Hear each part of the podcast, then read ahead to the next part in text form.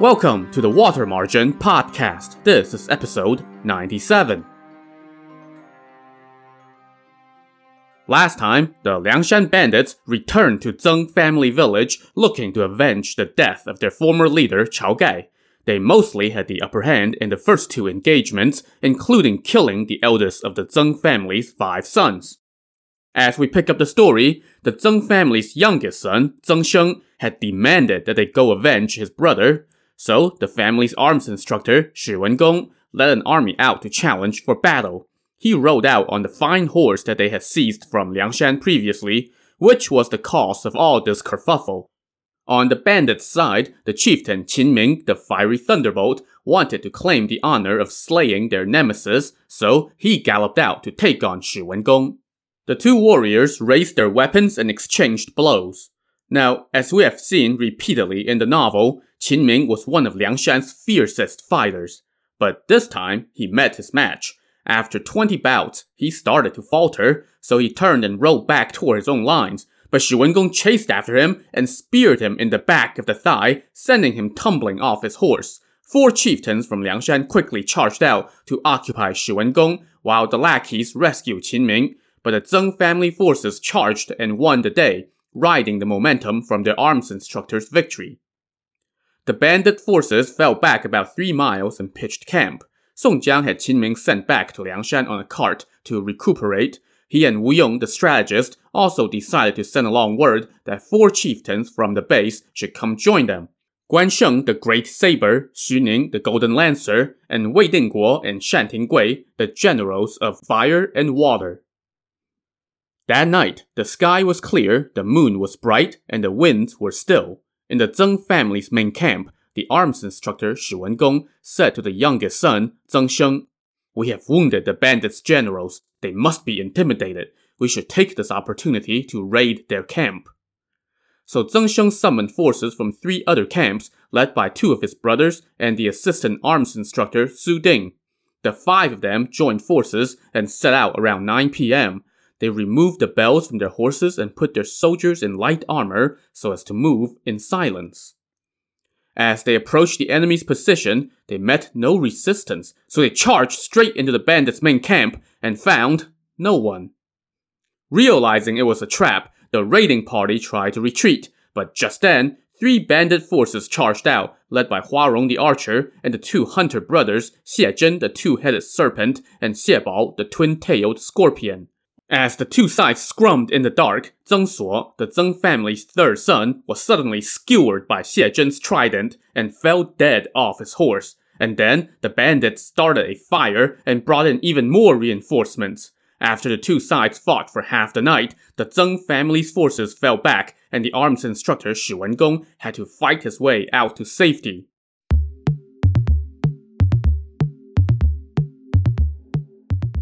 When the Zeng family's patriarch, Zeng the Elder, saw his troops limp back, minus yet another son, he became even more troubled. The next day, he told Shi Wen Gong to write a letter to the bandits, offering a truce. By now, Shi Wen Gong was also quite intimidated by the Liangshan forces, so he wrote a letter and sent a messenger to deliver it to Song Jiang.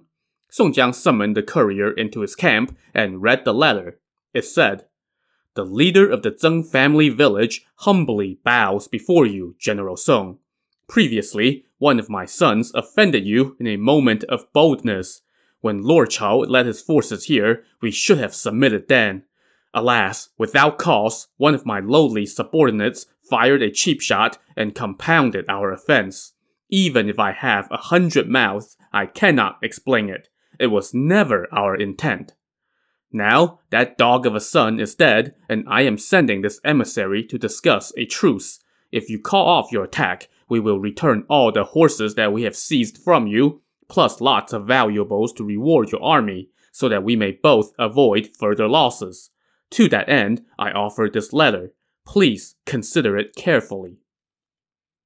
When Song Jiang finished reading, he flew into a rage and ripped the letter to shreds. "You killed my brother! How can I just let that slide? My wish is to cleanse your village," he scowled. This fury sent the courier down on his hands and knees, trembling in fear. But Wu Yong the strategist quickly intervened and told Song Jiang, Brother, you are in error. We came to fight because they had wronged us. But now, the Zeng family has sent a messenger to sue for peace. So how can we lose our honor because of a momentary rage? Wu Yong then asked Song Jiang to write a reply letter, tipped the relieved messenger with 10 taels of silver, and sent him on his way. When the messenger got back, Zeng the Elder and Shi Wen Gong read the bandit's reply, and it said, Song Jiang, the leader of Liangshan, offers this personal reply to the leader of the Zeng family village. A country governs the realm through trust. A warrior pacifies the borders through valor. A man is nothing without courtesy, and an unjust treasure must not be taken. There had never been any bad blood between Liangshan and the Zeng family village, and we each minded our own territory. And yet, you spurred countless retaliations with your momentary act of villainy. If you want peace, then you must return the horses that you seized from us on 2 occasions. As well as that horse thief, Yu Bao Si. You must also reward our troops with valuables. Prove your sincerity through your generosity. If you change your mind, then we would have to take other measures. The language in that letter left both Zeng the Elder and Shi Wen Gong feeling rather uneasy. The next day, the Zeng family sent another message to the bandits' camp, suggesting that they each exchange a hostage to ensure that both sides abide by a truce. Song Jiang didn't want to do this, but Wu Yong said, sure thing. He then summoned 5 chieftains, Shi Qian, the flea on a drum, Li Kui, the black whirlwind, Fan Rui, the demon king of chaos, plus Li Gun and Xiang Chong, the 2 shield bearers who were handy with throwing knives and darts. Wu Yong told these 5 that they were going over to the Zeng family's camp to serve as guarantors of the peace. Now, if you thought that sending the Black Whirlwind to the enemy to guarantee peace was a strange thing to do, you would be right. As the 5 prepared to depart, Wu Yong whispered some instructions to Shi Qian, the flea on a drum. The hostages then set out. Meanwhile, the 4 new chieftains that Song Jiang had summoned from Liangshan arrived in camp.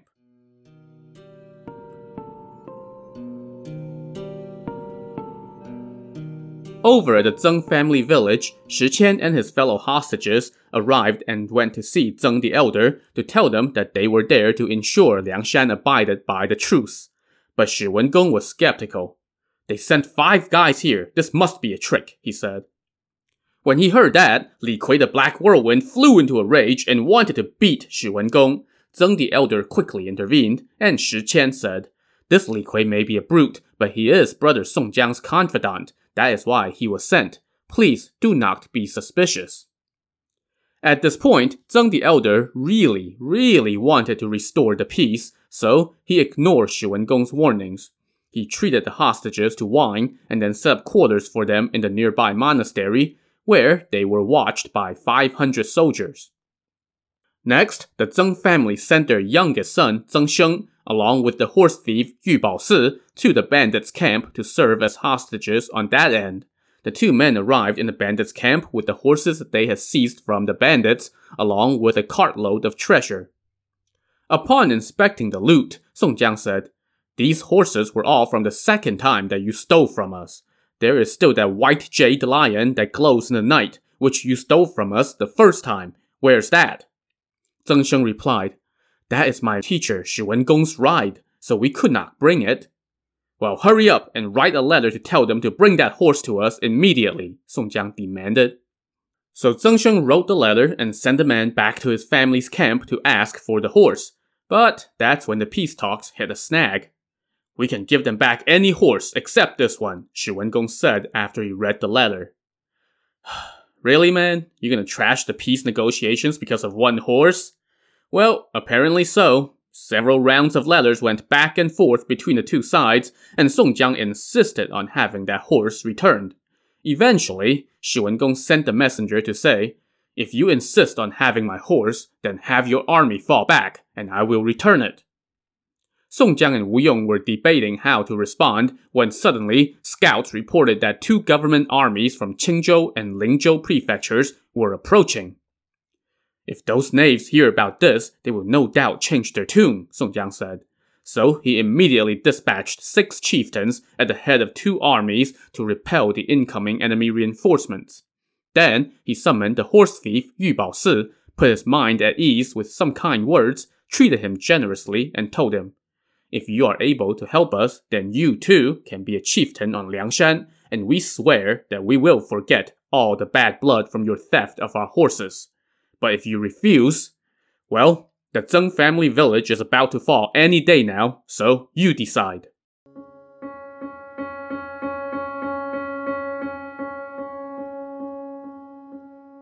A little while later, the Zeng family arms instructor Shi Wen Gong saw Yu Bao Si come back into his camp.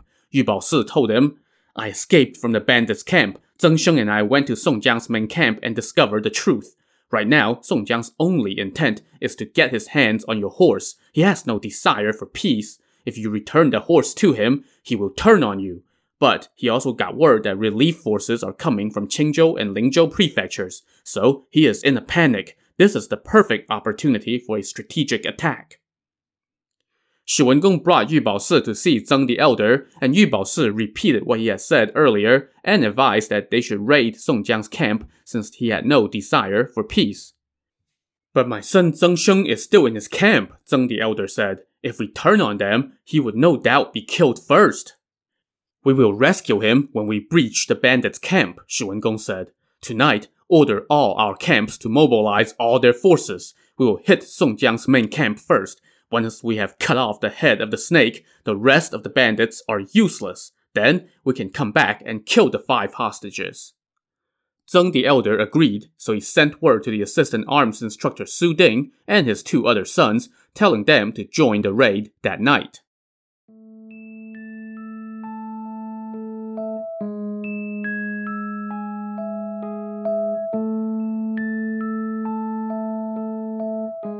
Later that night, Shi Wen Gong, Su Ding, and the 2 remaining sons of the Zeng family mobilized all their forces and set out. The moon was enshrouded in clouds and the stars were dim. Shi Wen Gong and his fellow arms instructor Su Ding took the lead, while the 2 Zeng brothers brought up the rear as their raiding party traveled in silence. When they arrived outside Song Jiang's camp, they took one look and went, "Uh-oh." The camp gates were wide open, and they did not see a single soul inside. Not seeing any movement at all, the raiding party figured they were walking into a trap, so they quickly turned around. But just then, they heard the sound of gongs, drums, and explosives echoing from inside Zeng family village. This was the doing of Shi Qian, the flea on a drum, one of the hostages that Liangshan had sent over. As it turned out, Yu Bao Si, the horse thief, chose to side with the bandits, and so he brought the Zeng family some false intel and then briefed the Liangshan hostages on what was going down that night. As part of the plan, Shi Qian had climbed to the top of the monastery's bell tower and started ringing the bell as the signal. Immediately, cannon blasts rang out by the east and west entrances to the village, followed by earth-shattering battle cries from seemingly countless men streaming into the village. Inside the monastery, the other 4 hostages, led by Li Kui the Black Whirlwind, started cutting down guards left and right as they slashed their way out. While all this was happening, the raiding party that consisted of all the Zeng family's troops rushed back to their respective camps, but they were way too late to do any good. Recognizing that all was lost, Zeng the Elder had already hung himself in his own camp. His second son, Zeng Mi, rushed toward the west camp, but was run through by the broadsword of the chieftain Zhu Tong, the Lord of the Beautiful Beard. The fourth son, Zeng Kui, tried to make it to the east camp, but he was trampled to death in the chaos. The assistant arms instructor, Su Ding, managed to make it out of the north entrance, but he soon ran into countless concealed pits. At the same time, from behind came Lu Zhishen, the flowery monk, and Wu Song, the pilgrim. From ahead came Yang Zhi, the blue-faced beast, and Shi Jin, the 9 tattooed dragons, and they killed Su Ding with a barrage of arrows. Some of Su Ding's men were fleeing behind him, and wave after wave fell into the concealed pits, resulting in countless casualties. So all the Zeng family's key players were dead, except for the arms instructor Shi Wen Gong. He was riding on that fine horse that was the cause of all this bloodshed, so he was able to charge out of the west entrance and gallop away into the wilderness. But it was pitch black, and he did not know what direction he was running in. He rode on for about 6 or 7 miles when suddenly, he heard a sound of gongs from behind some woods. In the blink of an eye, 500 soldiers had charged out. At their head, a warrior raised a wooden staff and swung at his horse's legs, but that horse saw this and leaped over the head of its assailant. Shi Wen Gong kept on riding, but now, cold dark mist was descending all around him. As the novel put it, it was as if the spirit of Chao Gai was casting a net over him. Shi Wen Gong tried to retrace his steps, but just then, he was cut off by Yan Qing the prodigy, and from the side came Lu Junyi the Jade Qilin. Remember that Lu Junyi had been sent here by Wu Yong to, lie in wait and provide backup when needed. It was all a ploy by Wu Yong to keep Lu Junyi out of battle so that he could not have a chance to capture Shi Wen Gong, which would have given him the right to claim the leadership of Liangshan. And yet, here he was, facing Liangshan's nemesis. "Scum, where are you going?" Lu Junyi shouted as he attacked. He only needed one thrust of his broadsword to stab Shi Wen Gong on the thigh and send him off his horse. He now tied up Shi Wen Gong and headed toward the Zeng family village, while Yan Qing brought the horse to the main camp. As soon as Song Jiang saw Lu Junyi arrive with his prisoner, he was both ecstatic and furious. Ecstatic because Lu Junyi had done exactly what Song Jiang had hoped, capture Liangshan's mortal foe so that he could now claim the leadership. But furious because the sight of said mortal foe made Song Jiang's blood boil. Song Jiang ordered his men to execute the last Zeng brother, Zeng Sheng, who had come over as a hostage during the peace negotiations. As for the rest of the Zeng family's household, they were naturally all executed without exception. The bandits then cleaned out the family's wealth and grain, and loaded them all onto carts to be taken back to Liangshan to reward the chieftains and the troops. Meanwhile, word came that the two incoming government relief forces had been easily repelled by the bandit armies sent to stop them, so it was just good news piled on top of good news for the outlaws. They now threw Shi Wen Gong into a prisoner's cart and headed back to Liangshan with all their loot. On the way, they caused no trouble at all for any of the towns or villages that they passed. When they got back to Liangshan, everyone assembled in the Hall of Loyalty and Honor. First, they paid their respects at the altar of their former leader, Chao Gai. Next, Song Jiang ordered Xiao Rang, the sacred-handed scholar, to write a memorial for Chao Gai. All the chieftains donned mourning clothes, and they performed a memorial service that culminated with cutting open Shi Wen Gong's chest and placing his heart on Chao Gai's altar as a sacrifice. Bloody vengeance thus attained, Song Jiang now sat down in the hall to discuss the next important piece of business, selecting the next leader of Liangshan. "Brother, you should be the leader, and Mr. Lu II and all the other brothers should retain their old positions," Wu Yong suggested.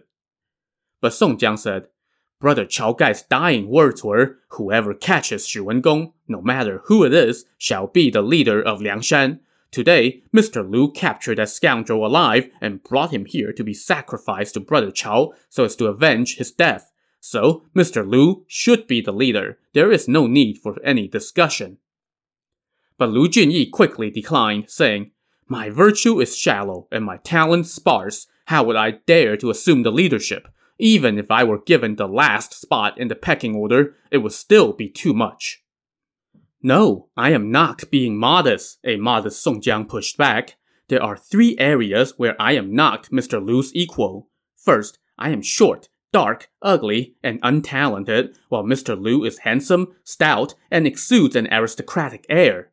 Second, I was a lowly magisterial clerk. I fled here to escape punishment for my crimes. It was only because my brothers did not spurn me that I temporarily occupied the leadership.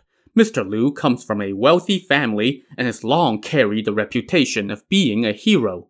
Even though he encountered some dangers, heaven has been protecting him.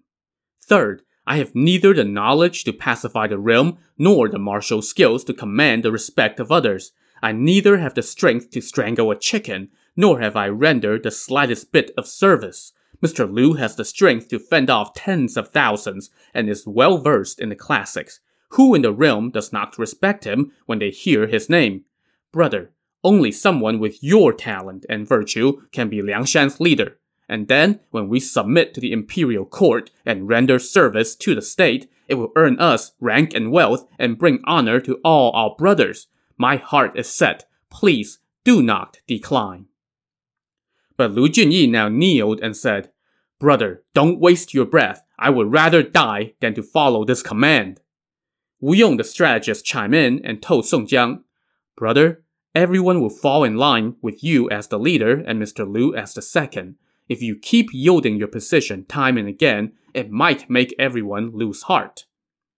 As he spoke those words, Wu Yong glanced over at the assembly of chieftains.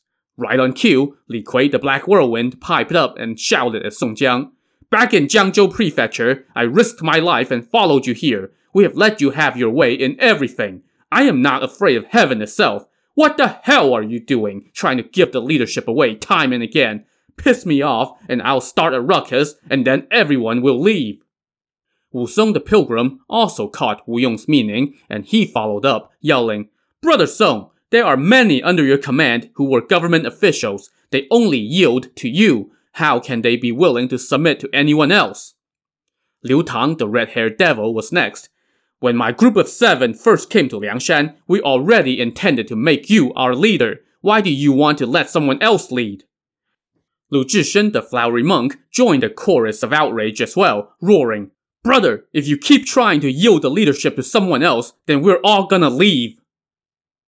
Faced with this spontaneous threat of insurrection, Song Jiang tried to defuse the situation. "No need for you all to say anything," he told the disgruntled chieftains. "I have an idea. We can see what heaven's will is, and then decide." "Please enlighten us," Wu Yong said. "Right now, our base lacks money and grain," Song Jiang explained. "To the east of Liangshan, there are 2 prefectural towns. One is Dongping, and the other is Dongchang. We have never disturbed their civilians. If we go ask them to lend us grain, the officials will of course refuse.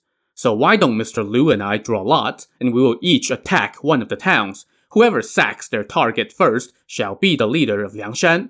How about that?" "That is a good idea," Wu Yong said. "We will obey heaven's will." Lu Junyi still tried to convince Song Jiang to just take the damn command chair, but he did not get his way. Instead, Song Jiang burned incense and prayed to heaven, and then he and Lu Junyi drew lots to see who would attack which town. As it turned out, Song Jiang would attack Dongping, while Lu Junyi would attack Dongchang. That day, they threw a feast to celebrate. During the banquet, Song Jiang sent out orders to mobilize 2 armies. Each army would have 10,000 cavalry and infantry, led by 25 chieftains, as well as naval support, led by 3 naval chieftains. The rest of the chieftains, plus anyone who was wounded in the siege on the Zeng family village, were ordered to stay on Liangshan to defend the base.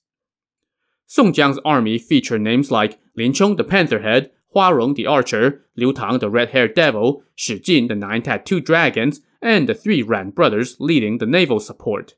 Lu Junyi, meanwhile, was assigned the assistance of both the strategist Wu Yong and the priest Gongsun Sheng, as well as Guan Sheng the Great Saber, Hu Yanzhuo the Twin Staff, Zhu Tong the Lord of the Beautiful Beard, Lei Heng the Winged Tiger, Suo Chao the Impatient Vanguard, Yang Zhi the Blue-Faced Beast, and so on, along with the naval chieftains Li Jun the River Dragon and the 2 Tong brothers. Now, while each army has some impressive names, one can't help but notice that Song Jiang gave Lu Junyi both Liangshan's strategist and its resident wizard. And pound for pound, I would say that Lu Junyi also had a stronger starting lineup of generals. It was pretty obvious that Song Jiang was stacking the deck in Lu Junyi's favor. And so, the 2 armies set out on the first day of the 3rd month of the year. The weather was warm, the winds calm, the grass green, and the sand soft. The perfect time of the year to inflict some out-of-nowhere divine justice on the citizenry of 2 towns whose only offense was that they happened to be in Liangshan's blast radius during a leadership squabble among the bandits. And it wasn't even 2 bandits fighting to claim the leadership and deciding to use these towns to settle the argument. It was 2 guys trying their darndest to refuse the leadership. And yet, somehow, that's leading to these 2 towns needing to be smacked down. I guess justice just works in mysterious ways. To see how this honorable campaign on heaven's behalf will unfold, tune in to the next episode of the Water Margin podcast. Also on the next episode, one of the chieftains decides to look up an old flame. So join us next time. Thanks for listening.